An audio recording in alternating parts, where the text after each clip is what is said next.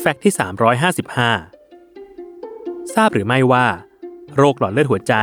เป็นสาเหตุการเสียชีวิตของคนไทยสูงเป็นอันดับสาม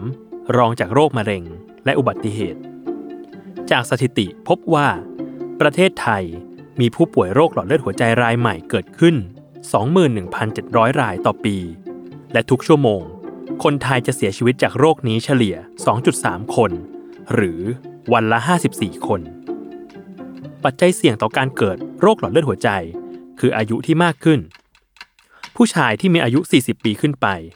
ผู้หญิงที่มีอายุห้าสิบปีขึ้นไปประวัติบุคคลสายตรงในครอบครัวป่วยด้วยโรคหัวใจผู้ที่มีโรคประจำตัวได้แก่ความดันโลหิตสูงไขมันในเลือดสูงเบาหวานโรคอ้วนผู้ที่มีพฤติกรรมเสี่ยงเช่นสูบบุหรี่ความเครียดและไม่ออกกำลังกายการปรับเปลี่ยนพฤติกรรมในชีวิตประจำวันอย่างน้อยหนึ่งอย่างก็สามารถป้องกันโรคหลอดเลือดหัวใจได้แนวทางในการป้องกันได้แก่รับประทานอาหารให้ครบห้าหมู่หลีกเลี่ยงอาหารหวานอาหารที่มีไขมันสูงออกกำลังกายสม่ำเสมออย่างน้อยสามสิบนาทีต่อครั้งและอย่างน้อยห้าวันต่อสัปดาห์งดสูบบุหรี่ควบคุมน้ำหนักพักผ่อนให้เพียงพอและหมั่นตรวจสุขภาพเป็นประจำทุกปีสำหรับผู้ป่วยโรคหลอดเลือดหัวใจมีวิธีการรักษาดังนี้โดยในระยะแรกที่ยังเป็นไม่มาก